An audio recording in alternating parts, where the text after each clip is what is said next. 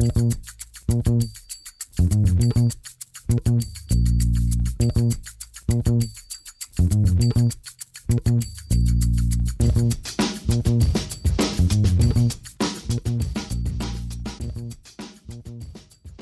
damit hallo und herzlich willkommen zu Football Rausch. Mein Name ist Tim Rausch und an meiner Seite ist wie immer Rahman Ruppel. Guten Morgen, Rahman. Guten Morgen, Tim. Herr Rahman, bevor wir uns in den NFL-Spieltag reinstürzen, äh, ganz kurz für euch da draußen, ähm, auf Instagram läuft gerade ein Gewinnspiel.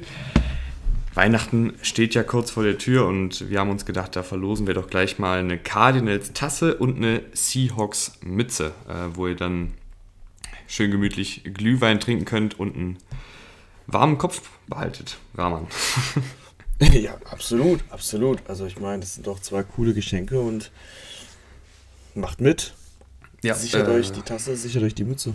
Ja, äh, Teilnahmebedingungen sind auch ganz simpel. Ihr müsst einfach nur ähm, uns folgen auf Instagram, was ihr natürlich eh alle schon macht, ne? ist ja klar.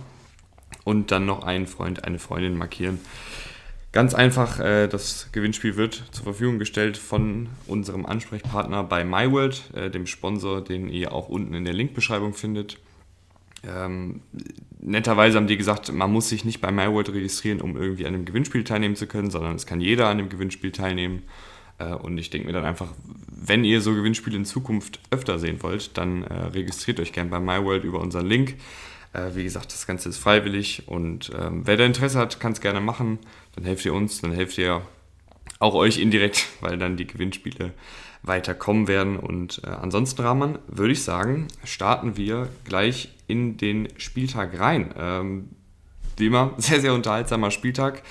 Das Night Game 41 zu 37 gegen die, äh, zwischen den Chargers und den Steelers. Die Chargers gewinnen 41 zu 37. Ist irgendwie so gar nicht das Spiel, was man erwartet hat. Ne? Also Steelers, Chargers hat man gedacht, viele Verletzungen, Steelers werden aufs Laufspiel setzen. Nee, Big Ben hat die Pille umhergeworfen und das sogar ganz gut. Äh, 28 von 44 für 273 Yards und drei Touchdowns, keine Interception. Und an sich sah die Partie ja eigentlich mh, hm, ja nicht so sonderlich aufregend aus äh, bis zum vierten Viertel. Äh, die Chargers ähm, sind mit, einem komfortab mit der komfortablen 27 zu 13 Führung ins vierte Viertel gegangen. Dann gab es einen Block-Punt, dann gab es eine Interception, dann gab es Turnover on Downs und auf einmal waren die Steelers wieder in der Partie. Ähm, lagen dann sogar 37 zu 34 in Führung, ehe Justin Herbert mal wieder kurz einen ausgepackt hat. Ähm, Mike Williams für einen 53 Yard Touchdown gefunden hat, um die alte Führung wiederherzustellen. 41 zu 37. Und dann ähm, zum Ende der Partie zwei Back-to-Back-Sacks von Joey Bosa und Kyle Fackrell haben dann die Partie für die Chargers entschieden, die äh, ausnahmsweise auch mal dann so ein knappes Spiel gewonnen haben und nicht gechoked haben. Tatsächlich, tatsächlich. Also am Ende haben sogar die Steelers gechoked, weil der Touchdown auf Mike Williams, das war ja schon ein bisschen ein Broken Coverage. Unfassbares Spiel, also richtig, richtig unterhaltsam. Die Chargers mit 533 Total Yards äh, wenn man da die Steelers gegenüberstellt mit nur 300. Also es war schon eigentlich eine klare Geschichte. Aber du hast es gesagt, ein geblockter Punt, ein Interception da. Ähm, dann geht ein da Fourth Down Play mal schief. Und plötzlich wurde es richtig spannend. Ähm, und es war richtig, richtig schönes High-Scoring-Game. Was die Chargers, und das, das freut mich zu sehen tatsächlich, dass die Chargers mal gezeigt haben, hey, wir haben unser, unser, unser altes Stigma so ein bisschen abgelegt und wir können so ein Spiel auch mal gewinnen. Und das ist auch so ein bisschen für mich so diese, diese, dieser, dieser Neuanfang für die Chargers mit Justin Herbert, der steht so ein bisschen sinnbildlich dafür. Und ähm, andererseits auf der, auf der Steelers-Seite muss man sagen, wir haben ja, wir haben die Steelers ja schon gut schlecht geredet. Also über, ob es jetzt vor der Saison war, ob es während der Saison war. Aber man muss, man muss ja auch mal loben, wo man, wo, wo es einfach berechtigt ist. Und ähm, Big Ben macht das in den letzten Wochen echt solide. Ich meine, letzte Woche hatte er Corona, da hat er nicht gespielt. Aber ansonsten finde ich, macht das zumindest in seinen Möglichkeiten solide. Wenn man nicht hinguckt, das habe ich schon ein paar Mal gesagt, dann sieht es immer eigentlich ganz gut aus. Wenn man jetzt nur die Stats schaut, drei Touchdowns, irgendwie 273 Yards, äh, sieht, das, sieht das ja super aus. Klar, er hat dann immer, immer wieder diese, diese Würfe dabei, die underthrown sind und so weiter. Aber insgesamt, äh, wie gesagt, in seinen Möglichkeiten und wir haben gesehen, äh, wie ein Rudolph zum Beispiel spielt. Und ein Haskins bekommt nicht mal die Chance. Äh, das wollen wir wahrscheinlich gar nicht sehen, wie er spielt. Ist es dann doch noch ähm, echt, echt gut. Und normalerweise kriegen die Steelers ja eine, eine bessere Defensivleistung zustande. Ich meine, sie hatten zwar am Ende dann ihre Big Plays, aber wie gesagt, über 500 Total Yards. Hm, normalerweise sind wir anderes von, von den Steelers gewöhnt, aber du hast auch das gesagt, sie waren echt verletzungsgeplagt. TJ Watt äh, inactive und das merkst du dann auch und das hast du dann auch gemerkt. Ja, und auf der anderen Seite, Rahman, äh, Justin Herbert äh, ist ja ein bisschen Achterbahn gefahren in den letzten Wochen. Es wurde viel geredet. Ist das Scheme bei den Chargers das Richtige? Schränkt man Herbert vielleicht zu sehr ein mit diesem äh, New Orleans Kurzpassspiel-Scheme, was ja der Offensivkoordinator äh, mitgebracht hat, mehr oder weniger? Und ich fand in der Partie, so finde ich, ist die Chargers-Offensive, ideal ist ja immer so ein, ich weiß nie, ob ein Team ideal spielen kann, aber es ist zumindest äh, nah dran. Ich meine, die eine Interception, die er geworfen hat, das war auch ein Tip-Ball von Cameron Hayward und dann fängt ihn Sutton ab. Das, das würde ich jetzt einfach mal ein bisschen unter den Teppich kehren, äh, weil so ein Play kann halt mal passieren, aber es war jetzt ja nicht so, dass da Herbert irgendwie was Falsches gelesen hat. Mhm. Aber ich glaube, Rahman, das ist doch so, so will man ja die Chargers Offensive haben. Weißt du, du hast ein bisschen Laufspiel mit Eckler, aber du hast dann eben auch äh, einen Justin Herbert, der alle drei Level des Feldes äh, bedient, also Kurzpassspiel, über die, über die mittlere Distanz, aber dann eben auch mal einen tiefen Pass äh, bei einer Broken Coverage, beziehungsweise nicht nur bei einer Broken Coverage, sondern generell auch mal tiefe Pässe, weil das kann Justin Herbert halt einfach gut mit seiner Armstärke und dann ist er halt auch jemand, der dir in 30 Sekunden das Feld runtermarschieren kann. Ähm, auch neun Carries für 90 Yards, äh, hat ja auch die Athletik, um, um da ähm, auf dem Boden ein bisschen Schaden anzurichten wo ich damit hin will mit diesem Punkt, ist, dass ich doch eigentlich, das ist ja das, was ich will. Ich will, dass ein Keen Allen über 100 Yards geht. Ich will auch, dass ein Austin Eckler äh, sechs Pässe für 65 Yards und zwei Touchdowns fängt. Auch der, finde ich, war nicht immer so ideal eingesetzt worden bisher in dieser Saison, gerade im Passspiel. Ja, sehe ich tatsächlich genauso. Hatte ich doch, glaube ich, angekreidet vor, vor zwei, drei Wochen. Ähm, und wenn man sich das jetzt anschaut, das Spiel, ich meine, es ist auch einfach nach einem 41-37 und wie gesagt über 500 Total Yards äh, zu sagen, ja, jetzt war alles super. Aber wenn man sich auch die Stats so ein bisschen im Detail anschaut, also die Tagetiefe zum Beispiel, ähm, du, hast einen, du hast einen Guyton zum Beispiel getroffen für 18 Yards, äh, Joshua Palmer getroffen für 17 Yards. So, das sind, das sind die Plays, die wir, die wir haben wollen. Das Mike Williams Play am Ende, das sieht dann gut aus, das äh, täuscht ein bisschen hinweg, weil, wie gesagt, das waren halt 53 Yards auf ein Stück und ähm, das war ja auch viel Yards after the catch. Aber insgesamt hat es trotzdem, hat es trotzdem echt gestimmt und die, ja, die 90 äh, Rushing Yards von Herbert, das ist dann nochmal die Kirche on top. Das, ist, das, ist, das sehen wir natürlich nicht jede Woche. Aber ähm, die Chargers, so sehen sie in der Idealbesetzung aus. Was immer noch Sorgen macht, und das darf man nicht, äh, das darf man nicht vergessen, ist die Defense. Also mhm. die Laufdefense war zwar jetzt da, die, das war ein Riesenproblem, also da waren sie ja wirklich letzter in der Liga und ich dachte auch, dass Najee Harris da 25 Carries für 130 Yards oder sowas machen wird. Nee, insgesamt ähm, sind die Steelers nur für 3 Yards pro, pro, pro Attempt gelaufen und es waren 39 Rushing Yards für Najee Harris, aber dass Big Bender die Pille da so werfen kann, ähm, Deontay Johnson 100 Yards und ein Touchdown, Claypool fast 100 Yards. Äh, das hat mich dann doch schon ein bisschen überrascht. Und da muss man, muss man schauen, wie man. Also ich, ich weiß, die Chargers wollen das ja ein bisschen, ne? Mit diesen Too-High-Strukturen. Sie wollen diese Yards zulassen, was heißt wollen, aber sie geben die Yards. Sie glauben, dass sie einen Turnover kreieren können, sie glauben, dass sie einen wichtigen Stop machen können. Dennoch ähm, finde ich, dass du auch die Steelers da nicht so ranlassen kommen kannst. Also, dass, dass die da 27 Punkte im letzten Viertel machen, das ist zu viel und da muss, da muss dran gearbeitet werden. Ja, alles in allem äh, finde ich trotzdem krönender Abschluss äh, des Spieltags, beziehungsweise morgen ist ja auch noch ein Spiel, aber sagen wir mal des heutigen äh, Sonntages. Gehen wir rüber ins späte Fenster, Rahman. Die Dallas Cowboys unterliegen den Kansas City Chiefs mit 9 zu 19 und ich glaube, die große Storyline ist ja die Chiefs Defense und zwar positiv, äh, die Chiefs Defensive. Ich finde, es sind eigentlich drei, drei große Punkte, die die Chiefs Defensive umgestellt haben, durch die sie jetzt ein bisschen besser sind. Also erstens Chris Jones, ähm, fast wieder exklusiv als Defensive Tackle. Da hatten sie ja am Anfang der Saison probiert, ihn auf Defensive End zu stellen. Da war er aber nicht ganz so, ja, einfach nicht ganz so gut, äh, hat nicht ganz so viel Pressure kreiert, äh, war nicht ständig im Backfield unterwegs, wie er das ist, wenn er Defensive Tackle spielt. Und ich finde auch die Secondary, ähm, da sind zwei Sachen passiert. Einmal Daniel Sorensen spielt nicht mehr so viel und auch die Abstimmung in der Secondary ist besser. Ich, ich weiß, wenn wir uns an die Chiefs Defensive erinnern, aus den ersten Wochen, da gab es pro Spiel mindestens einmal einen Spielzug, wo, wo, einfach die Kommunikation nicht gestimmt hat, wo dann einfach ähm, wie bei den Chart, äh, wie bei den Steelers, äh, wie du es gerade gesagt hast, äh, Broken Coverage war, wo dann ein Spieler 50 Jahre Touchdown-Pässe gefangen hat, weil einfach die Abstimmung zwischen Cornerback und Safety nicht stimmte oder weil gefühlt der Cornerback eine andere Defensive gespielt hat als der Safety. Und all diese drei Punkte, Sorensen nicht mehr so viel auf dem Feld, Abstimmung verbessert und Chris Jones als Defensive Tackle, der da wirklich Alarm gemacht hat, dreieinhalb, sechs, ähm, das hat diese Defensive echt verbessert. Ja, auf jeden Fall. Also das war das, war das Chris Jones Spiel. Das war, das war wirklich richtig, richtig gut, was Chris Jones da gemacht hat. Prescott hat ja kaum mal einen Moment gehabt, wo er durchatmen konnte, eine saubere Pocket bekommen hat. Also das ist ja fast gar nicht passiert.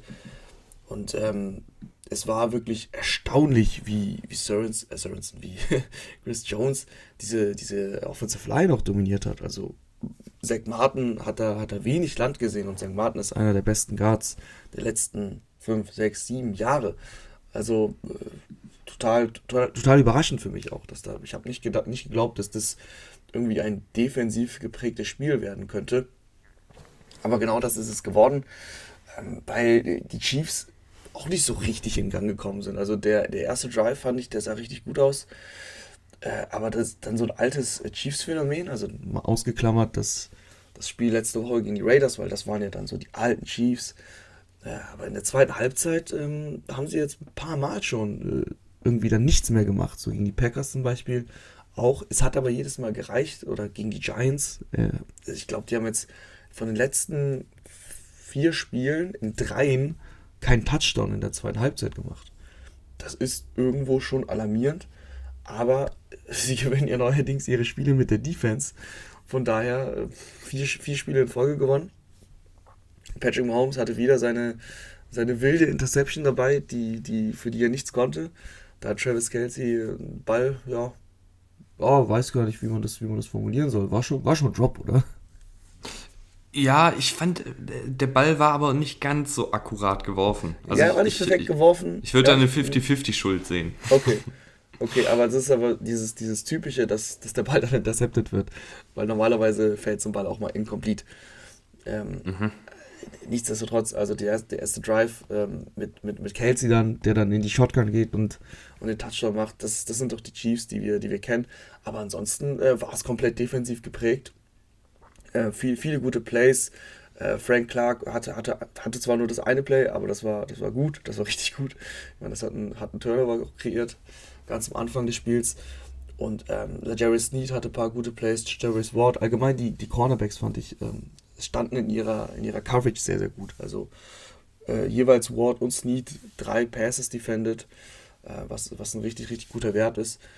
Und du hattest einfach das Gefühl, nachdem auch CD Lamb dann raus war, dass die, die Cowboys Receiver, die ja sowieso auch ohne Cooper auskommen müssen, der Corona hat, überhaupt gar keine Separation kreieren konnten. Also Dalton Schulz war dann noch so ein bisschen der Einzige, der ein paar Bälle gefangen hat, aber ansonsten ähm, war, schon, war schon sehr, sehr mau. Und äh, Prescott hatte auch ein komplettes Off-Game. Prescott hat viele, viele wilde Pässe geworfen, was man von ihm in dieser Saison überhaupt nicht gesehen hat. So.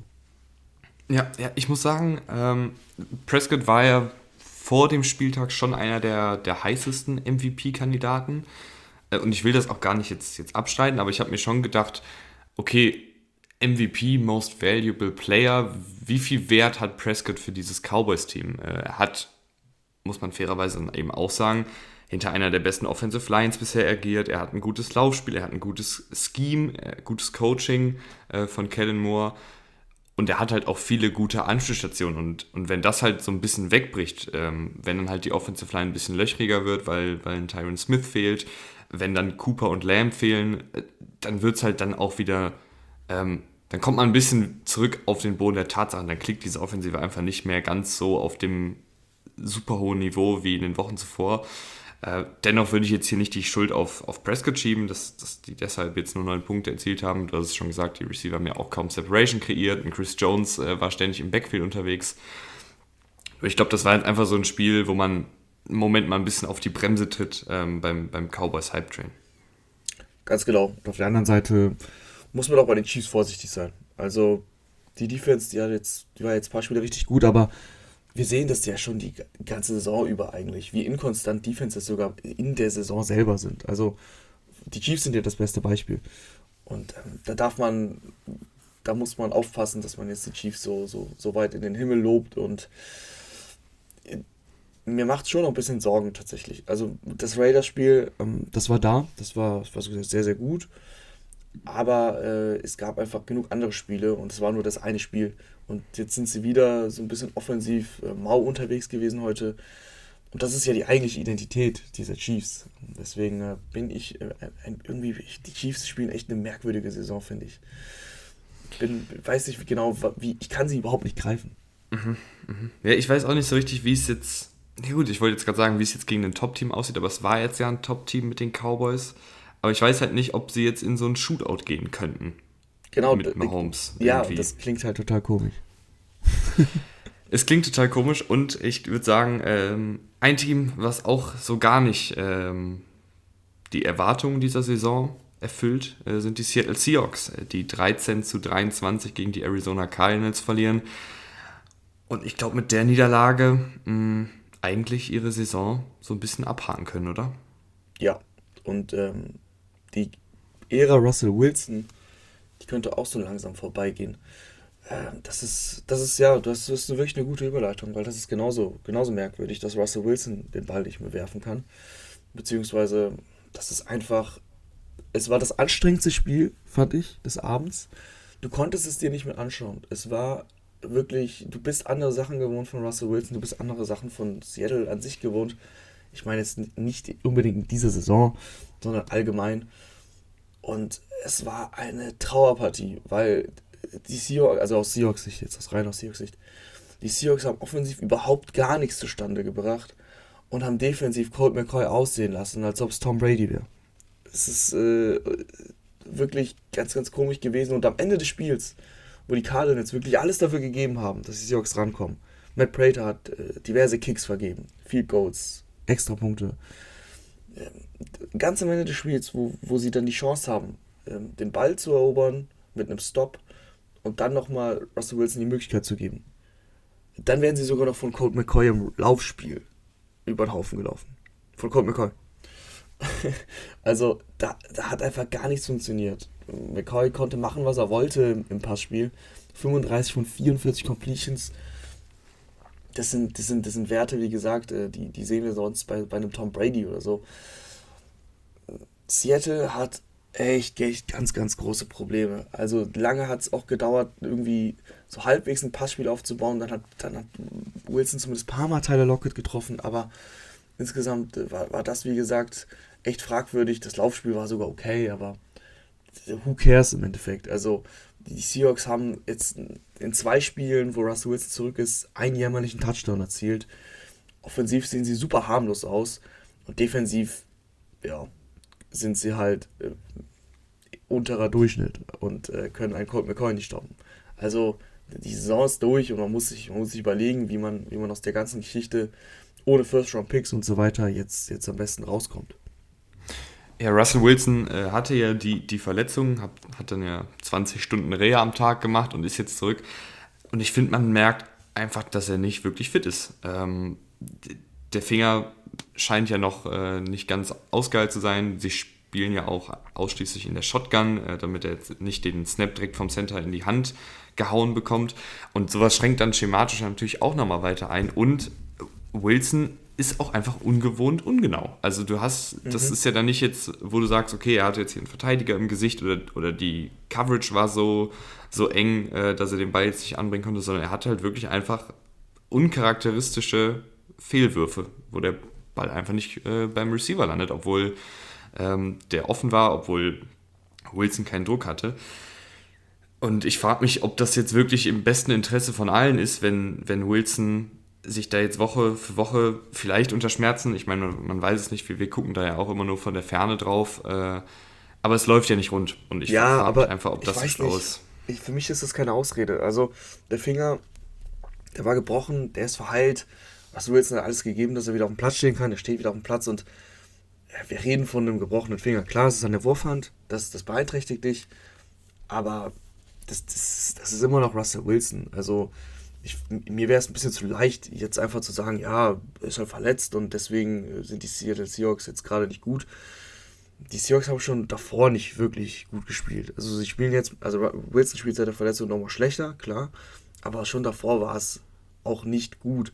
Und ähm, dann ist es mir, wie gesagt, zu einfach, das jetzt nur darauf zu schieben.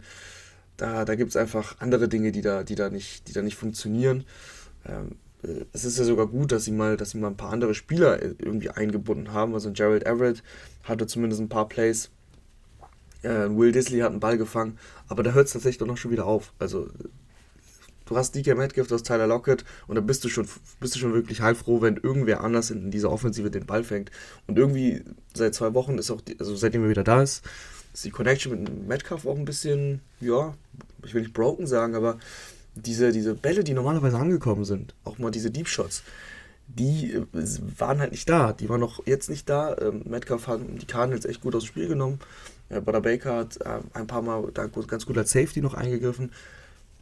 Und da, dann sind die Seahawks, und wenn das, wenn, wenn, wenn ein Metcalf zum Beispiel nicht funktioniert, also dann sind die Seahawks halt, wie gesagt, total ausrechenbar. Ich glaube, am Ende, des Tages hat Seattle überhaupt gar keine Baseline. Bei Seattle muss alles, sozusagen alles klappen. Es müssen die Plays auf Metcalf klappen, es müssen diese langen Dinge auf, auf Lockett klappen. Dann ist das eine funktionierende, in Anführungsstrichen, funktionierende Offense. Aber wenn, wenn da kein Rhythmus ist, dann kann diese, kann diese Mannschaft ganz, ganz schnell mal ohne Touchdown vom, vom Spiel gehen und das ist, äh, oder aus dem Spiel gehen. Und das ist äh, alarmierend. Und ich glaube, wir sind aber mittlerweile an einem Zeitpunkt angekommen, wo du, wo, wo du einfach schon echt überlegen musst, okay, wie gehst du damit in der Zukunft um? Was machst du mit Russell Wilson? Tradest du ihn vielleicht und, und holst dir ein paar Picks ab, weil durch den Adams, Adams Deal hast du ja nichts. Und das sind Dinge, die sich, die sich jetzt in Seattle wirklich mal überlegen müssen.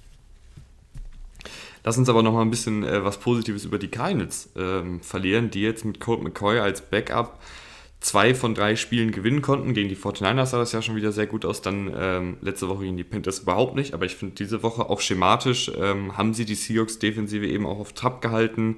Colt McCoy äh, wurde da ein guter Gameplan serviert. Sie haben Rondell Moore super eingebaut, aus dem Backfield-Routen laufen lassen, Screens, äh, einfache Completions im Kurzpassspiel. Also ich fand, ähm, Scheme-technisch und Gameplan-technisch waren die Cardinals auf beiden Seiten des Balles äh, den Seahawks auch deutlich überlegen. Ja, absolut. Das war, also 23-13 sieht nicht so deutlich aus. Ähm, das war ein, ein, ganz, ganz klarer Sieg der Cardinals. Also die, die haben die eigentlich dominiert. Ähm, und wie du es gesagt hast, also Colt McCoy hat wirklich ähm, sehr, sehr guten Gameplan bekommen, hat äh, AJ Green ein paar Mal getroffen für, für 78 Yards. Zach Ertz war in der Offense involviert. Und äh, gerade wie du wie wie gesagt hast mit Ronald Moore, elf Catches, da siehst du halt einfach, dass das äh, McCoy einfache Completions bekommen hat.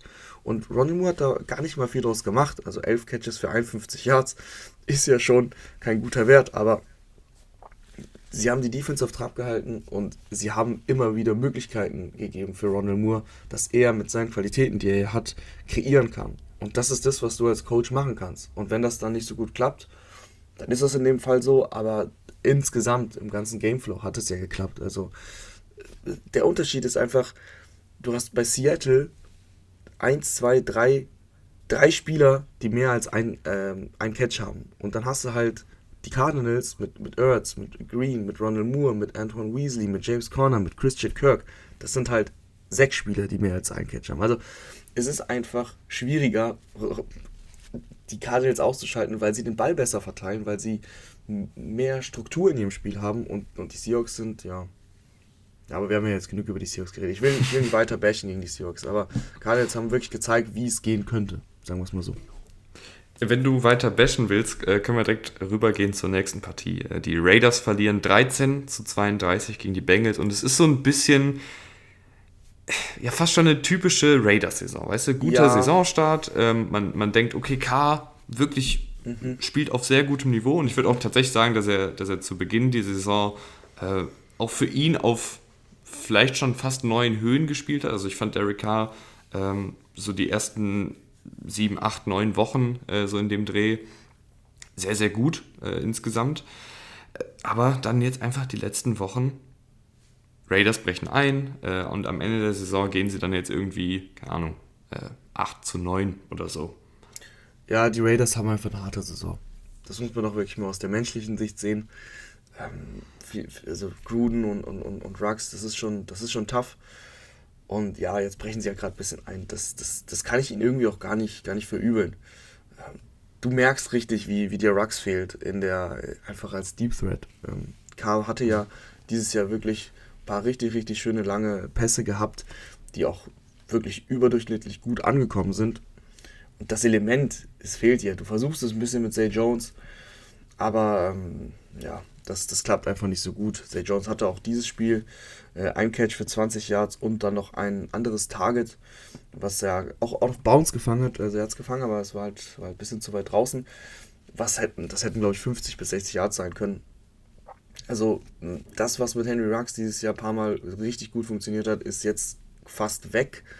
Und äh, dann ist es schwierig, nur über Hunter Renfro und, und Darren Waller im Kurz- bzw. in der Mitteldistanz das quasi wieder aufzuholen und wieder wettzumachen.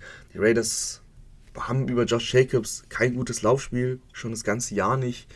Äh, Canyon Drake hat, hat, hatte mal Momente, aber mehr war es auch nicht. Also das Laufspiel ist halt wirklich sehr inkonstant und eigentlich kaum, ähm, ja, es, es, hilft, es hilft den Raiders kaum.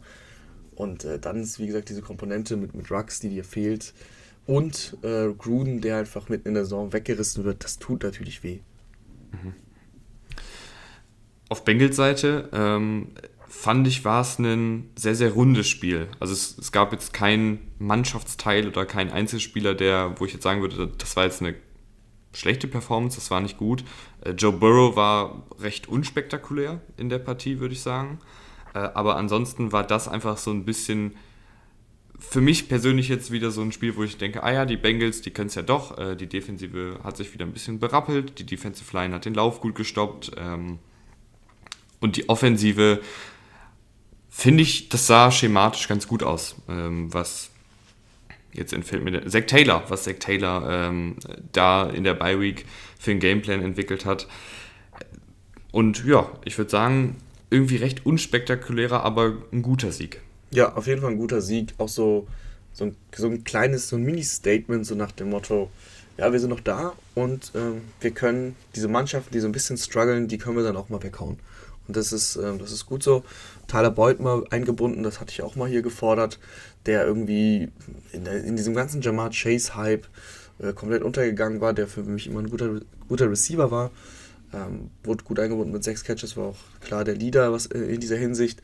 Da war Jamal Chase oder, oder T. Higgins, die normalerweise da die Targets bekommen, die waren dann ein bisschen ruhiger unterwegs. Aber äh, insgesamt war es dann noch viel. Joe Mixon, 30 Carries für 123 Yards und, und zwei Touchdowns.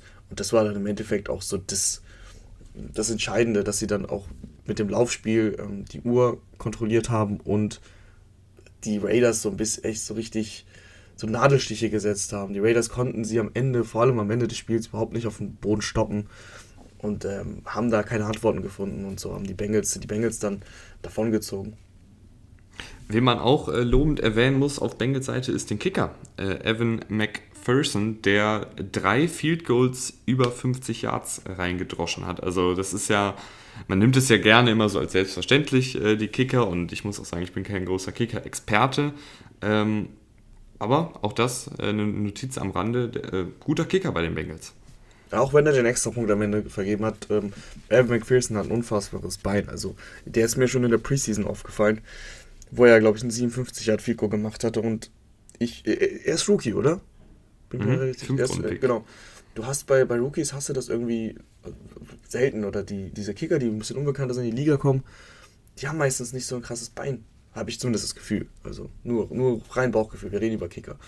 Aber ähm, bei ihm habe ich das sofort gesehen und auch jetzt, diese 50er, die er gemacht hat, die sind alle noch ins, gegen das Netz geprallt und hätten noch gefühlt 10 jetzt weiterfliegen können. Also da haben sie einen guten Mann gedraftet tatsächlich.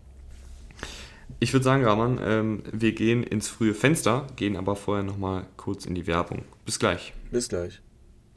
Egal, ob ihr euch bei Lieferando eine Pizza bestellt, bei Nike das Trikot eures Lieblingsspielers holt oder eine neue Playstation bei Saturn ordert. Mit MyWorld kriegt ihr bei jedem Einkauf Geld zurück, also Cashback, und könnt es euch auf euer Konto auszahlen lassen. Obendrauf sammelt ihr noch Treuepunkte. Das Ganze ist komplett kostenlos. Link dazu ist unten in der Beschreibung.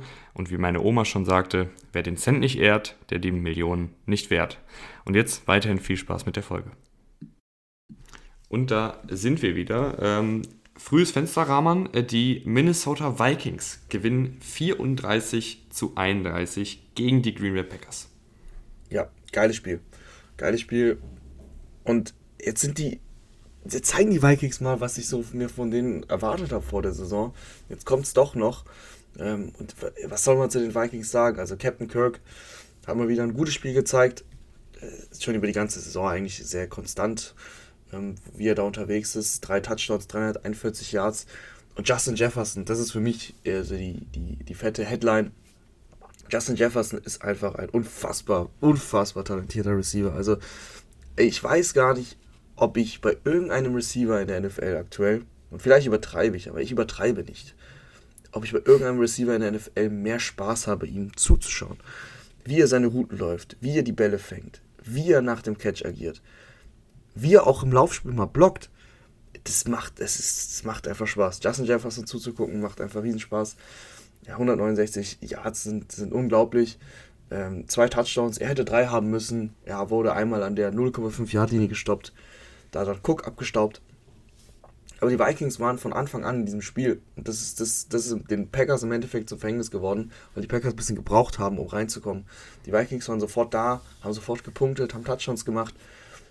Rogers hat wirklich dann richtig gut in der zweiten Halbzeit gespielt. Da hat er den Ball richtig gut verteilt. Da waren die, die, die, langen Dinger auch auf, auf Wallace Scantling zum Beispiel oder Devonta Adams sowieso. Ähm, die waren on, on point. Und er hat ja auch seine Mannschaft zurückgeführt. Stand dann 31, 31 mit zwei Minuten auf der Uhr, aber dann hat er Kirk Cousins nochmal den Ball bekommen. Und äh, Aaron Rodgers durfte nicht mehr zurück aufs Feld, weil mit auslaufender Uhr dann das Field Goal gemacht wurde. Kirk Cousins hatte auch Glück gehabt. Also dein, dein, deine Football-Rausch-Rakete Savage hätte den Pick ja eigentlich schon gehabt. Und dann bin ich mir sicher, und nicht nur ich, ich glaube jeder, der, der Aaron Rodgers kennt und der das Spiel gesehen hat, war sich sicher, okay, Aaron Rodgers marschiert das Feld jetzt runter und die Packers gewinnen das Spiel. Aber da hat es da hat's nicht ganz gereicht für den Pick und äh, da hat Kirk Cousins Glück gehabt. Und so stauben die Vikings den Sieg ab, stehen jetzt mit 5-5 in der, in der NFC ganz gut da. Ja, vor allen Dingen stehen sie halt mit einer guten Offensive da. Also ich finde, ähm, Kirk Cousins hatte in der Partie echt mehrfach Glück. Also es gab mehrere Aktionen, die jetzt ähm, im Nachgang natürlich nicht auf dem Statistikbogen auftauchen, aber die hätten auch gut und gern mal eine Interception sein können. Äh, aber dennoch ist Cousins für mich einfach ein, ein guter Quarterback. Äh, der, und wenn du ihn halt lässt, wenn du ihn halt auch die tiefen Dinger ähm, werfen, werfen lässt, lässt, und nicht, nicht nur auf, äh, auf Delvin Cook und das Laufspiel setzt, dann kann diese Offensive halt auch viel. Ich meine, du hast ähm, Justin Jefferson, hast du eh schon angesprochen. Adam Thielen, auch wenn er nicht mehr ganz der total dominante Receiver von vor zwei, drei, vier Jahren ist, ist das ja trotzdem noch einer, der, der kann Separation kreieren, der ist ähm, unfassbar gut, was so Contested Catches angeht, äh, was Spielintelligenz angeht. Äh, der ist einfach ein super erfahrener Mann. Und dann kann diese Vikings-Offensive schon echt wirklich gut sein. Nur manchmal, ähm, ich meine, Delvin Cook ist ja auch ein super Running Back. Und, und, es gibt ja auch diese Spiele, wo dann ein Delvin Cook äh, einen Tackle nach dem anderen bricht und, und weit über 100 Yards rausholt. Aber es gibt dann eben auch diese Spiele, wo er dann äh, bei, bei First and 10 für 2 Yards läuft und bei Second and 8 dann für 1 Yard und dann stehen sie halt bei Dritte und 7 und dann ist es halt auch für einen Quarterback schwierig, wenn du immer diese dritten, dritte und lange Situationen hast. Und da so eine Balance zu finden, ich weiß, es ist schwierig und wie gesagt, Cook ist ja auch manchmal sehr, sehr gut, aber trotzdem würde ich mir halt dann wünschen, dass du Kirk Cousins auch mal einfach dann öfter werfen lässt. Ja, das haben sie Ganz getan. Simpel gesagt. Das haben sie getan und er hat, er hat ja gezeigt, dass das funktionieren kann. Auch, ähm, wie gesagt, wenn er ein paar Mal Glück gehabt hat.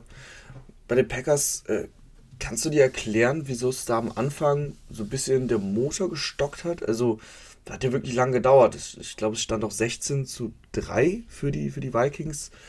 Ähm, in, der, in der ersten Halbzeit ist dann auch Aaron Rodgers gar nicht mehr aufs Feld gekommen mit 13 Sekunden auf der Uhr, sondern John Love hat den Kneeldown gemacht. Er war schon in der Kabine. Es war ja die ganze Woche diese Fußverletzung im Raum. Ich meine, ich finde, ich habe in der zweiten Halbzeit davon überhaupt nichts gesehen. Er ist auch ein, zweimal, zweimal gescrambled, einmal für 18 Yards, also da ist er ganz normal gelaufen. Hast du, hast du eine Begründung, äh, woran das lag, da am Anfang, also in der ersten Halbzeit?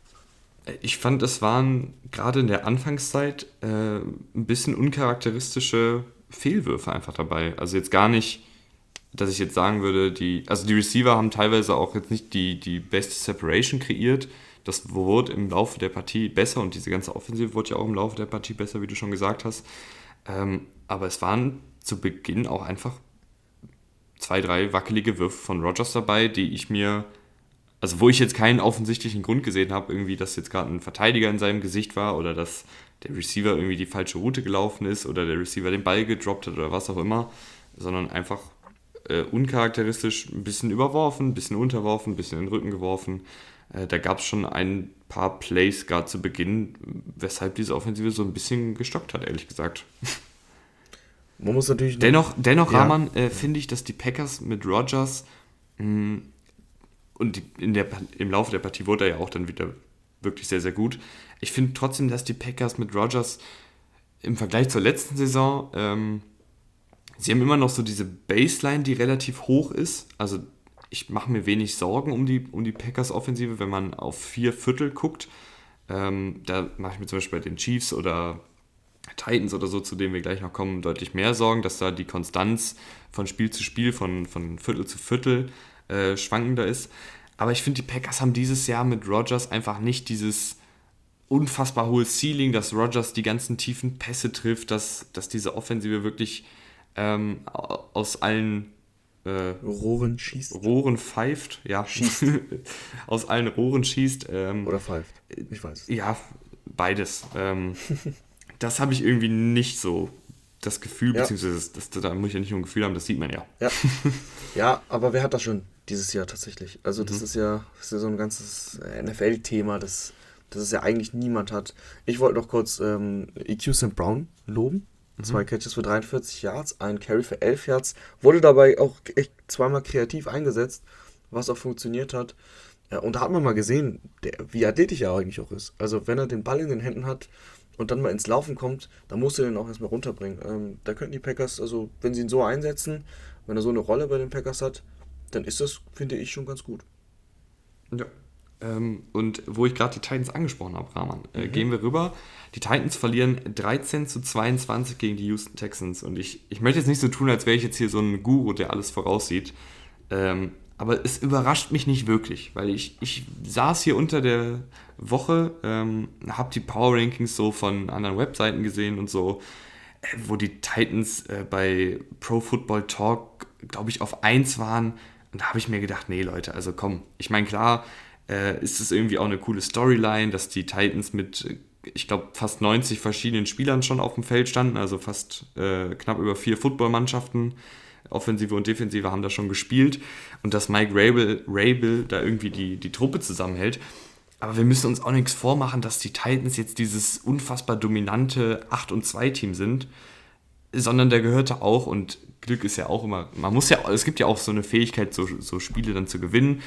Aber wenn du zweimal in der Overtime gewinnst und auch zwei, drei weitere Partien gewinnst, ähm, wo du irgendwie gewinnst, weil du einen Block-Punt hast oder weil du irgendwie einen Kick-Off-Return-Touchdown machst oder weil du irgendwie einen Fourth-Down-Stop machst oder weil du vielleicht auch mal eine Flagge für dich bekommst, ähm, dann ist das einfach klar, dass dieses dass das nicht so haltbar ist. Vor allen Dingen, weil du halt so viele Verletzungen hast, weil du in der Offensive einen Ryan Tannehill hinter einer wackeligen Offensive Line äh, mit keinem Laufspiel und eigentlich nur AJ Brown auf Receiver hast, der da einigermaßen konstant ist und deshalb überrascht es mich nicht so krass, dass sie verlieren. Natürlich gegen die Texans hätte ich das jetzt auch nicht erwartet, aber ich fand, die Titans waren leider auch ein bisschen überschätzt, ehrlicherweise. Ja, ähm, kann man, kann man, also es gibt keinen besseren Moment, um das so auszudrücken. aber ähm, die Titans, die haben sich auch selber in den Fuß geschossen. Also vermehrt. Die Titans waren, waren im Rückstand, ähm, dann wirft äh, Tannehill in der, in der Red Zone, glaube ich, eine Interception. Äh, du kassierst sofort, äh, glaube ich, einen Touchdown durch, durch den Pick oder ein Field Goal, ist auf jeden Fall ein Score. Äh, dann hast du, hast du bei einem Punt ähm, den, den, den Returner, der nicht auf den Ball schaut, der den Ball an den Fuß bekommt. Es hat auch wirklich viel, viel nicht geklappt. Und dennoch waren sie in dem Spiel. Also sie waren tatsächlich in dem Spiel.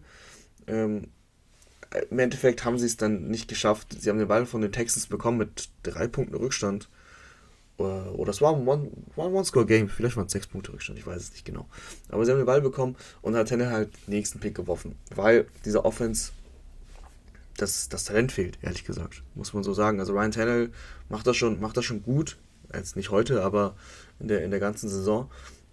Aber es fehlt neben, neben AJ Brown einfach das Talent. Nick Westbrook Akina hat jetzt sieben Catches für 107 Yards, ich weiß. Aber äh, ihr wisst ja, ihr wisst ja, was ich meine. Also in der Offense ähm, hat sogar Des Fitzpatrick einen Touchdown gefangen, der als Viertrunden-Pick nach dem Trainingcamp schon entlassen war. Also sie hatten ihn schon gecuttet. Und sie haben ihn äh, zurückgeholt, weil sie einfach keine Spieler mehr haben. Und Des Fitzpatrick, wenn ich mich richtig erinnere, war da auch, also ich will nicht böses Blut sagen, weil sonst wäre er ja nicht wieder zurückgekommen. Aber da war schon ordentlich Kritik, dass der, ähm, dass der im Training mehr Gas geben muss und deswegen wurde er auch dann entlassen am Ende.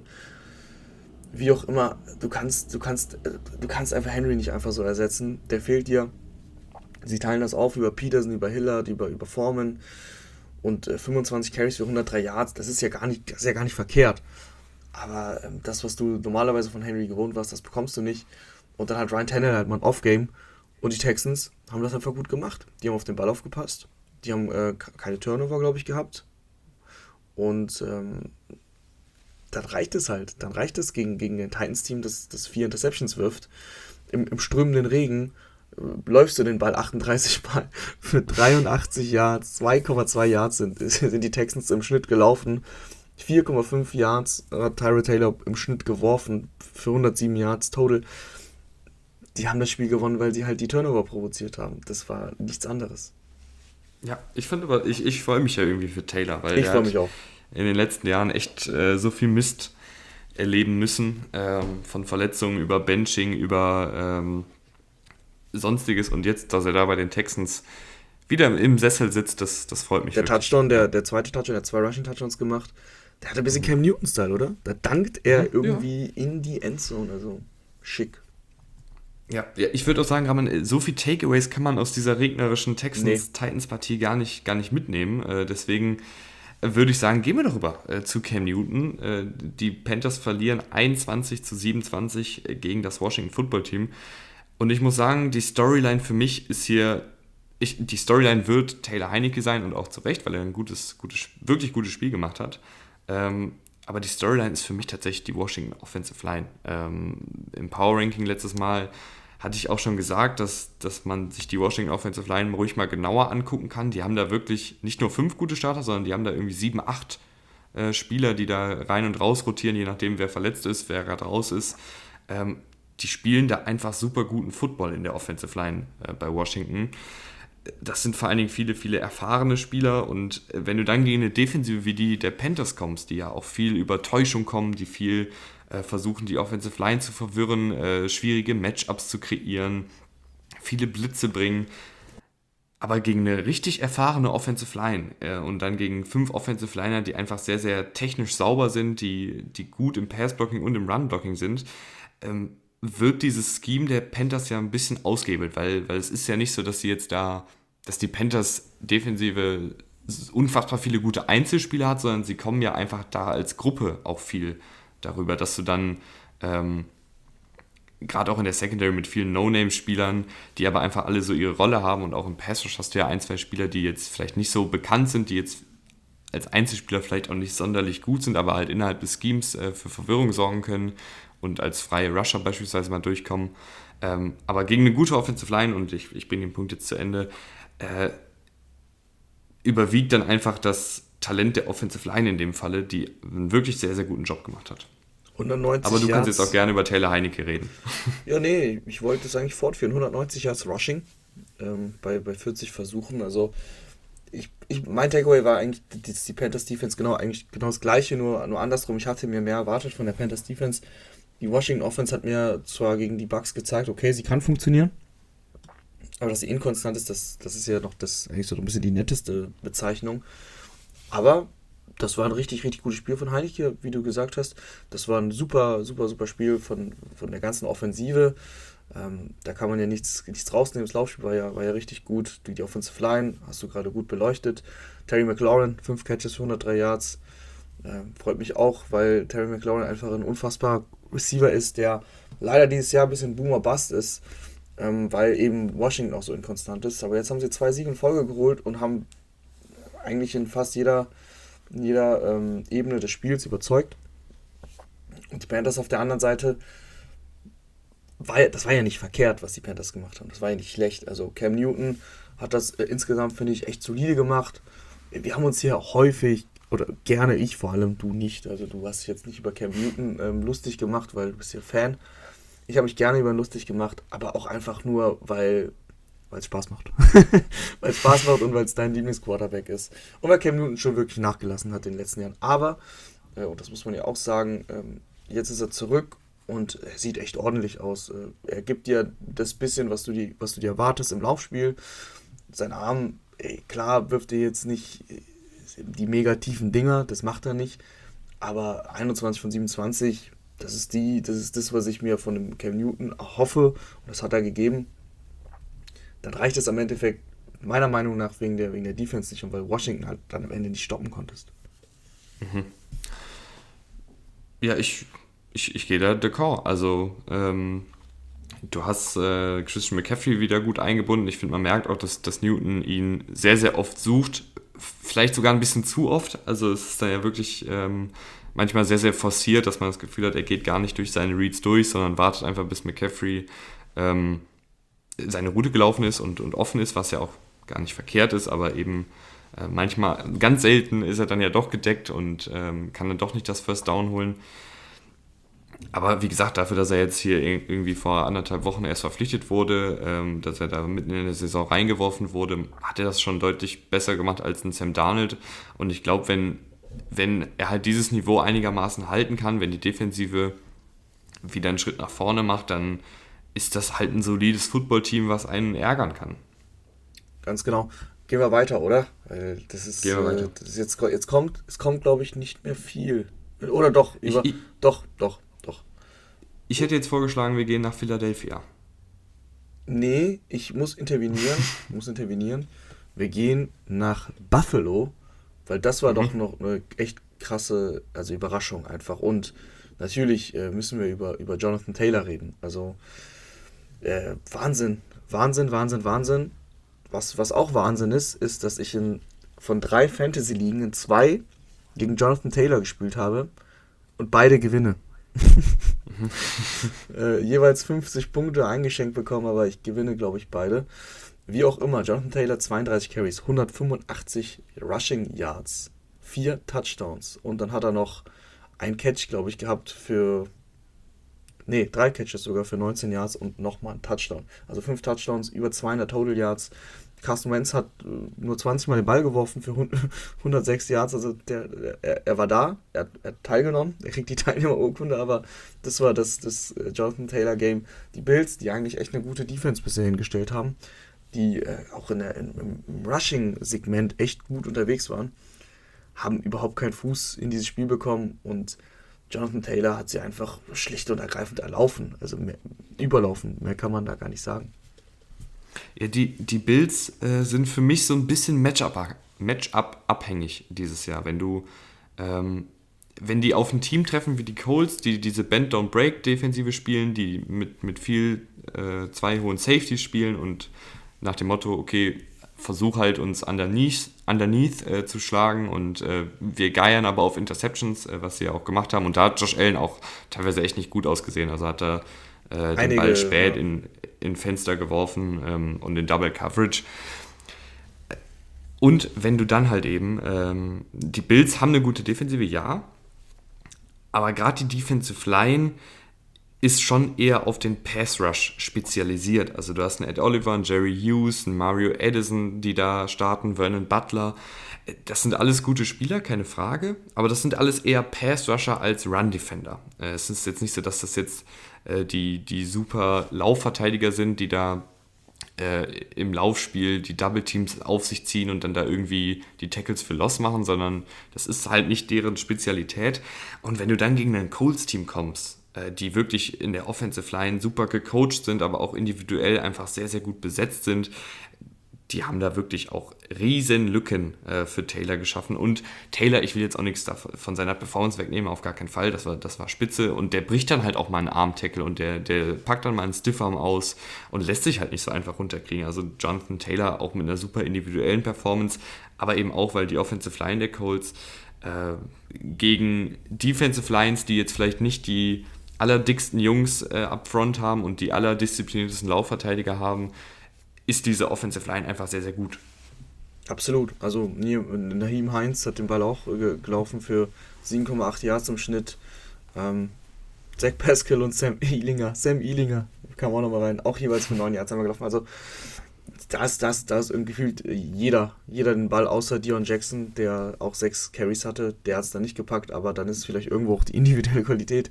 Aber ansonsten ist da jeder den Ball gelaufen, wie er wollte. 264 Rushing Yards sind einfach eine, eine knallharte Ansage.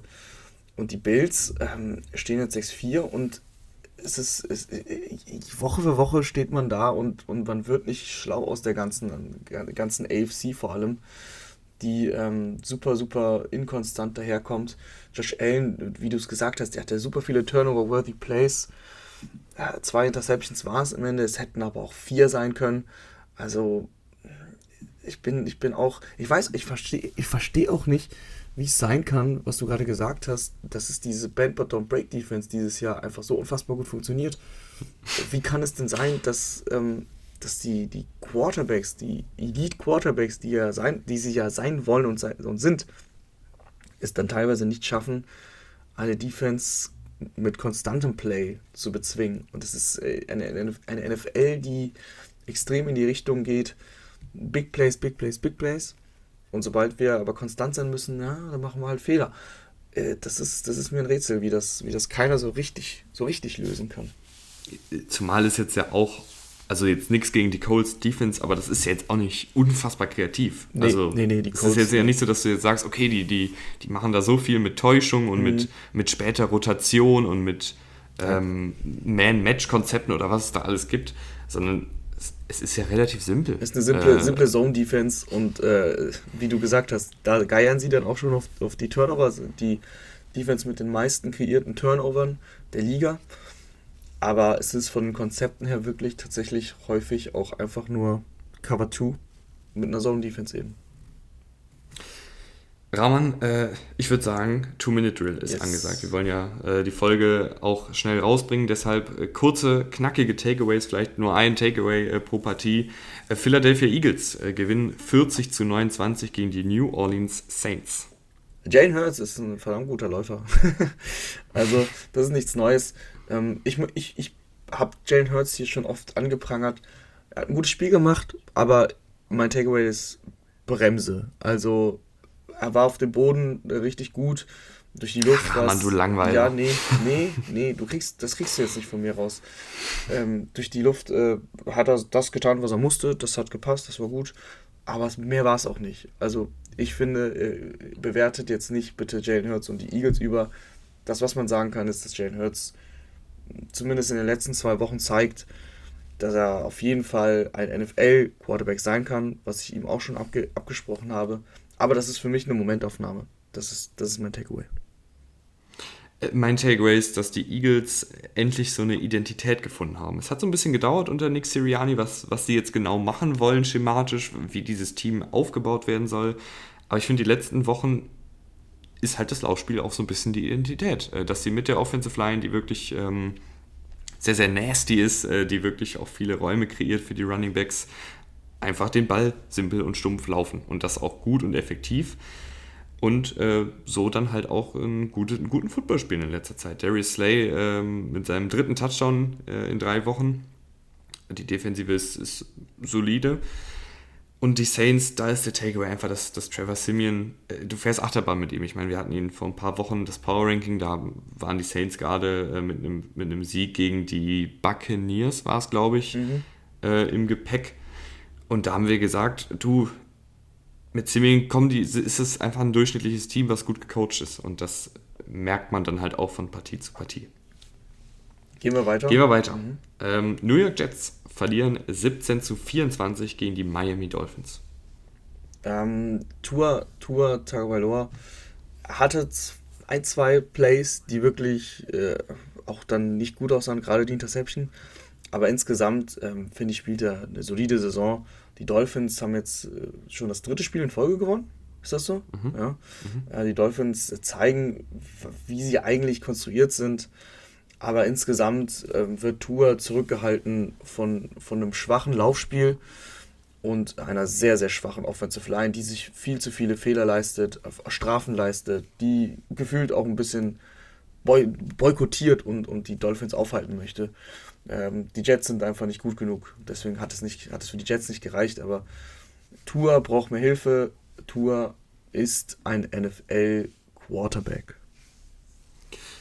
Äh, mein Takeaway ist, dass ich mich ja wirklich frage, wie, wieso es bis Woche äh, 10 oder was sind wir, 11? 11? Wir ja, sind Woche jetzt 11, 11. Äh, Woche 11 gedauert hat. Oder beziehungsweise letzte Woche war ja auch schon ganz gut eingesetzt, aber dass Elijah Moore, äh, da, darauf will ich hinaus, mhm. dass Elijah Moore äh, seine Tage zieht, seine Catches macht, weil die, ich fand ihn am College super. Äh, ich hatte, glaube ich, ihn auch in vielen Mockdrafts damals Ende der ersten Runde gewählt weil der einfach ein so dynamischer Slot-Receiver ist, der auch mit dem Ball in seinen Händen einen Tackle bricht und, und äh, den Ball in die Endzone trägt. Und das zeigt er jetzt bei den Jets. Und ich finde, die Jets haben einige junge Spieler, äh, die auch in den kommenden Jahren da wichtige Bestandteile werden können. Äh, sei es Michael Carter auf Running Back, den ich ganz gut finde, sei es Elijah Moore. Und selbst in der Defensive ähm, sind es ein paar in der Secondary, die mir ganz gut gefallen diese Saison. Cleveland Browns äh, gewinnen 13 zu 10 gegen die Detroit Lions. Äh, mein Takeaway ist, dass ich frage mich wirklich, ob mit Case Keenum diese Offensive nicht besser wäre. Äh, Baker Mayfield ist schwer verletzt, sagt er selber irgendwie Woche um Woche und dann frage ich mich ja gut, äh, warum, warum steht er dann auf dem Feld? Und es sieht halt auch leider dementsprechend aus, dass er schwer verletzt ist. Ähm, er hat immer mal wieder ein, zwei Plays dabei, die gut sind, aber dann eben auch genauso viele, wo du dir einfach nur denkst, Alter, äh, da, da, da läuft was ganz, ganz schief bei Baker Mayfield. Ja, absolut, absolut. Ähm, Lions Seite Free DeAndre Swift. Äh, es, ist, es, ist, es ist verrückt, wie gut, wie gut DeAndre Swift ist in, in dieser Offense. Äh, das ist, ich, ich, diese Offense ist, ich weiß nicht, ob ich schon mal eine so schlechte Passing Offense gesehen habe wie von den Lions. Es fällt mir schwer. Ähm, Tim Boyle 15 für 23 ja, 15 für 23 äh, Completions, 77 Passing Yards, ähm, zwei Interceptions in dem Spiel, wo er die ganze Zeit hinten liegt. Äh, das ist, ich weiß nicht, ob ich sowas schon mal gesehen habe. Jared Goff hat letztes Jahr auch gerade so, letztes, letztes, Jahr, letztes Spiel, gerade so die 100 Yards geknackt. Ähm, du hast jetzt insgesamt zwei Spiele und in denen hast du ungefähr 200 Passing Yards geworfen. Das, das habe ich so noch nie gesehen. Und das ist extrem, extrem ähm, ja nicht, nicht, nicht nur enttäuschend, sondern einfach erschreckend, wie diese Offense aussieht. Und dass da DeAndre Swift, ähm, auf den das Spiel natürlich auch so ein bisschen dann ausgelegt sein muss, letztes, letztes Spiel, glaube ich, 33 Carries, heute nur 14, aber er ist durchgebrochen, einmal für 57 Yards, 136 Rushing Yards. Also er ist einfach ein verdammt guter Footballspieler und es tut mir leid, dass er in dieser Offense spielen muss. Die Jacksonville Jaguars äh, kriegen mit 10 zu 30 von den San Francisco 49ers den Hintern versohlt ja, die 49ers zeigen, dass sie, dass sie ein gutes Footballteam sind. Also sie haben auch ein bisschen gebraucht, um in die Saison zu kommen. So ein bisschen, bisschen wie mit den Vikings. Aber das ist ein Team, ähm, mit, dem man, mit dem man rechnen muss, weil der, der Schedule auch echt gut aussieht. Also die 49ers haben noch ein paar machbare Gegner. Und Debo Samuel ist ein fucking Rockstar. Also Debo Samuel ist einfach ein unfassbarer Footballspieler. Ist mittlerweile äh, Cordero Patterson 2.0 äh, Return zwar noch nicht, könnte er wahrscheinlich genauso gut machen. Aber ähm, 8 Carries für 79 Yards, ja, 8 Carries für 79 Yards. War im Receiving Game diesmal gar nicht eingebunden. Nur ein Catch für 15 Yards, aber gib dem Jungen den Ball und, und schau, was passiert. Es passieren gute Sachen. Mhm. Äh, mein Takeaway ist, dass die Storyline sein wird, äh, dass Trevor Lawrence in der Krise ist, weil er irgendwie nur 54% Completion Percentage hat, Percentage hat über die letzten drei Spiele äh, und diese ganze Jags-Offensive ja auch ein bisschen unrund aussieht, nachdem es eigentlich äh, ein bisschen nach oben gezeigt hat vor einem guten Monat. Aber ich muss auch echt sagen, äh, es wird auch wenig getan, um ihm zu helfen. Also die Receiver kreieren keine Separation. Äh, das Play-Calling ist nach wie vor, finde ich, fragwürdig. Äh, Trevor Lawrence bei Clemson, wir wissen alle noch, wie gut der war, gerade in diesem RPO-Passspiel. Ähm, das sehe ich kaum bei den, bei den Jaguars sondern es ist halt so viel Dropback-Passing und Trevor Lawrence muss da wirklich alles machen, von den Protection Calls bis hin ähm, zum Exekutieren der Plays, die dann halt auch irgendwie nicht so sonderlich äh, rookie-freundlich ausgelegt sind. Also, dass du jetzt irgendwie sagst, okay, hier hat er jetzt ein, ein Play, wo er zum Beispiel nur die Hälfte des Feldes lesen muss und den Ball sicher anbringen kann. Hier hat er irgendwie einen Rollout, wo er den Ball einfach nur zum Tight End äh, legen muss für einen 3-Yard-Pass oder sowas. Also diese ganze Offensive ist überhaupt nicht rookie-freundlich und deshalb ist die Storyline für mich eher, dass ihr bei der Storyline Trevor Lawrence ist in der Krise äh, nicht so stark drauf eingehen solltet. Ein Satz noch, äh, Brandner Ayuk, äh, sieben mhm. Catches, 85 Yards und einen Touchdown gemacht. Es hat ja lange gedauert, aber er ist, er ist angekommen und ähm, es ist, das ist super, weil die Saison ist noch lang, die 49 stehen gut da und die 49ers brauchen eine dritte Option. Sie haben jetzt mit Ayuk, Samuel und, und Kittle wirklich gute Waffen, die Jimmy Garoppolo einsetzen können. Ja, und das ist ja, ich weiß, dass, dass viele 49ers-Fans äh, Trey Lance wollen und auch irgendwie mit Recht. Aber ich finde, Jimmy Garoppolo, äh, die letzten vier Spiele, macht er das halt gut und er gibt diesem Team halt eine gewisse Baseline. Ähm, er hat natürlich nicht, nicht, nicht den Upside, äh, den jetzt ein Trey Lance hat aber er hat halt eine gewisse Konstanz in seinem Spiel und wenn er dann halt äh, den Ball sicher anbringt, wenn er die Defensiven gut liest, äh, wenn er Turnover vermeidet, dann ist das halt ein solider Starting Quarterback. Der reißt jetzt keine Bäume aus, aber der, der fackelt auch keine Wälder gleichzeitig ab. Das ist schön gesagt. Jeweils zur Story, zur Story des Tages. Mhm. Tyler die Bears. Ja, die Bears verlieren 13 zu 16 gegen die Baltimore Ravens. Ja, was ein Spiel. Also, ähm, das war klar, sobald äh, die Nachricht kam, Lamar ist krank, kein Covid, aber es reicht nicht, um zu spielen. Ähm, zu, zu angeschlagen war ja, war es klar, dass, dass wir hier ein absolutes Low-Scoring-Game bekommen werden. Und äh, ja, das haben wir auch bekommen. Also, Tyler Huntley ist dann gestartet, undrafted. Ähm, das ist sein zweites Jahr. Und ich habe ihn in der Preseason schon beobachtet gehabt, äh, weil ja, was man so macht, man hat Football vermisst und bisschen Ravens Football gucken. Und äh, das, das sah eigentlich ganz gut aus. Also das hat mir eigentlich ganz gut gefallen. Und äh, logisch ähm, heißt das jetzt nicht, dass da der nächste Lamar Jackson kommt. Äh, das, das, ist, das ist auch klar. Aber er hat im Endeffekt das bestätigt, was man auch ein bisschen in der Preseason gesehen hat. Der kann den Ball verteilen. 26 von 36 Bällen hat er angebracht. Der Pick, den er geworfen hat, das war nicht sein Fehler. Das war echt auch zufällig und, und glücklich und Pech. Ne, wie der Ball da zum, zum Cornerback dann äh, gesprungen ist. Und ansonsten natürlich äh, nicht so explosiv wie, wie Lamar Jackson, aber äh, explosiv genug, um ähm, im Laufspiel da ein paar Plays zu machen, die er auch gemacht hat. Und am Ende haben die Ravens wieder alles dafür gegeben, die Defense in der zweiten Halbzeit, um, um um das Spiel herzugeben. Um, sie haben wieder mal die gleichen Fehler gemacht, die sie gefühlt immer machen. Sie haben nicht getackelt beim Mooney-Touchdown. Und beim Goodwin-Touchdown war es einfach eine Broken Coverage. Äh, beziehungsweise war, er wurde einfach geschlagen, äh, der, der, Corner. Ich mhm. weiß gerade leider nicht mehr, wer es war.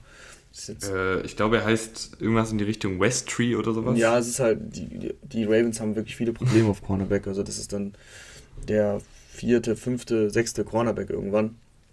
Mhm. Und, äh, Aber Roman, da, da, da, muss ich sagen, da verstehe ich den Call auch nicht. Ich weiß, dass Martin Dale jemand ist, der sehr aggressiv ist und, und wenn jetzt der Blitz da durchgekommen wäre und, und Dalton gesackt worden wäre, dann, dann wäre es ja gut. Äh, dann hätte man jetzt nicht darüber geredet. Aber trotzdem einen Zero-Blitz, äh, also alle Mann blitzen und die Receiver werden im Man-Coverage genommen, wenn du halt so viele Probleme auf Cornerback hast und wenn dann äh, der, vielleicht ein Practice-Squad-Cornerback oder ich weiß nicht, woher der Cornerback jetzt kommt, äh, tut mir leid, äh, aber wenn ich nicht weiß, woher der Cornerback kommt, dann ist es halt kein sonderlich äh, etablierter Cornerback in der Liga.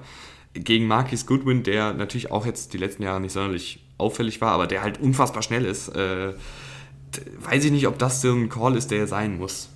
Ja, ähm, es war ein Double Move. Äh, ja, ich weiß auch nicht, eigentlich muss er nicht sein. Das Problem ist, dass die Ravens überhaupt keinen Pass Rush kreieren, wenn sie, wenn sie nicht blitzen. Und äh, über die Defensive Line vor allem kommt, kommt da zu wenig.